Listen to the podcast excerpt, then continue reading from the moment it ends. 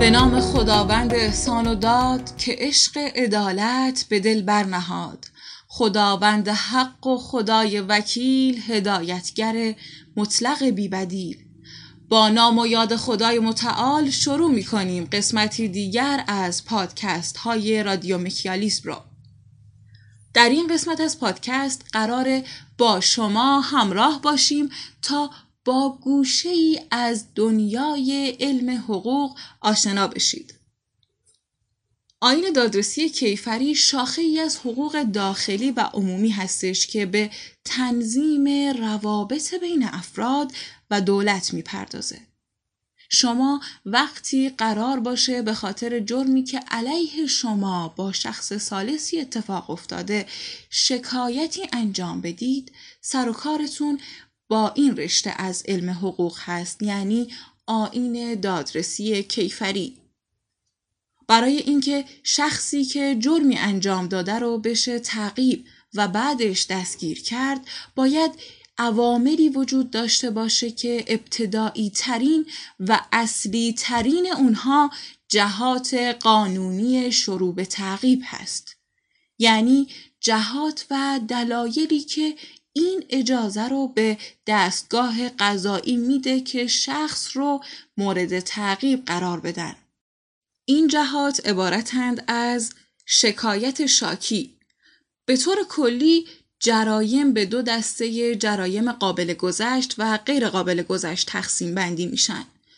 جرایم قابل گذشت یعنی جرایمی که جنبه خصوصی اونها بر جنبه عمومیشون غلبه داره مثل توهین و در مقابل جرایم غیر قابل گذشت یعنی جرایمی که علاوه بر جنبه خصوصی که ممکنه داشته باشن دارای جنبه عمومی هستند که غالبتر از جنبه خصوصی هست مثل جرم جل در جرایم قابل گذشت شکایت شاکی موضوعیت داره و تنها راه شروع به تعقیب هست. و به عبارت بهتر توی این جرایم اگه شکایت شاکی وجود نداشته باشه دستگاه قضایی حق هیچ گونه دخالتی رو نداره. اما در جرایم غیر قابل گذشت شکایت شاکی طریقیت داره و می‌تونه یکی از جهات قانونی برای تعقیب باشه.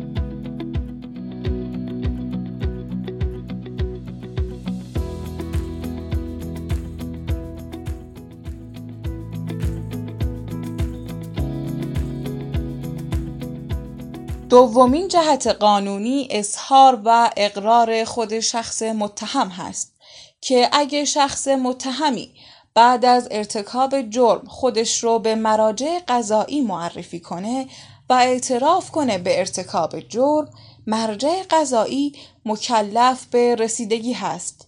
البته همونطور که گفته شد در جرایم قابل گذشت اظهار متهم بدون شکایت شاکی هیچ گونه اثری نداره. سومین جهت قانونی وقوع جرم مشهود در برابر بازپرس یا دادستان هست. جرم مشهود یعنی جرمی که در منظر اتفاق افتاده باشه و دادستان و بازپرس و یا حتی معاونان دادستان و دادیاران وقوع جرم رو با چشم خودشون دیده باشن و دیدن فیلم و عکس وقوع جرم جرم رو مشهود نمی‌کنه و در نتیجه از جهات قانونی شروع به تعقیب نیست.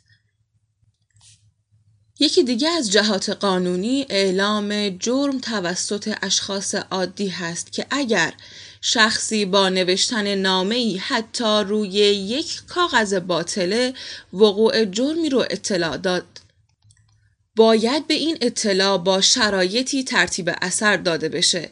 اون شرایط هم این هست که شخصی که اطلاع میده وقوع جرم رو عینا دیده باشه یا اگر وقوع جرم رو مشاهده نکرده دلیلی بر صحت ادعاش وجود داشته باشه و یا اینکه جرم امنیتی باشه.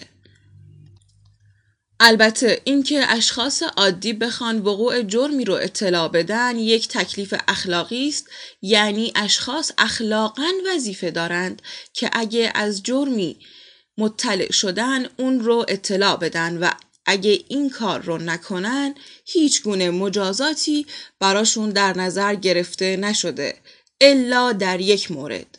اون هم در قانون مبارزه با تأمین مالی تروریسم آورده شده که اگه شخصی از وقوع این جرم آگاه بشه و اطلاع نده مجازات تعذیری درجه هفت براش اعمال میشه.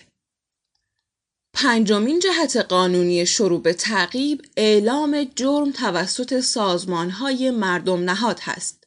این سازمان ها در حوزه وظایفی که دارن می‌تونن اعلام جرم کنن و دستگاه قضا باید تعقیب رو شروع کنه.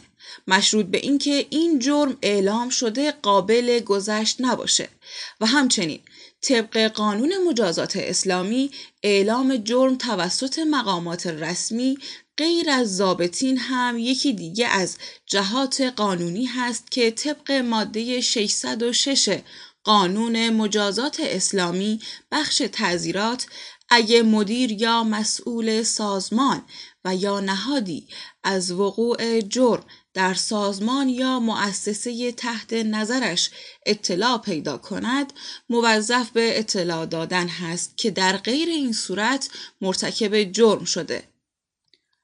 و اما آخرین جهت قانونی شروع به تعقیب هم گزارش ضابطین دادگستری است. ما در دنیای حقوق دو نوع ضابط دادگستری داریم. ضابط عام که منظور نیروی انتظامی است که صلاحیت دخالت در هر حوزه و هر جرمی رو دارا هست و ضابط خاص یعنی ضابط هایی که صلاحیت دخالت در حوزه مشخصی رو دارن مثل معموران وزارت اطلاعات. مستند قانونی این موارد رو می‌تونید در ماده 64 قانون آین دادرسی کیفری مصوب سال 1392 مشاهده کنید.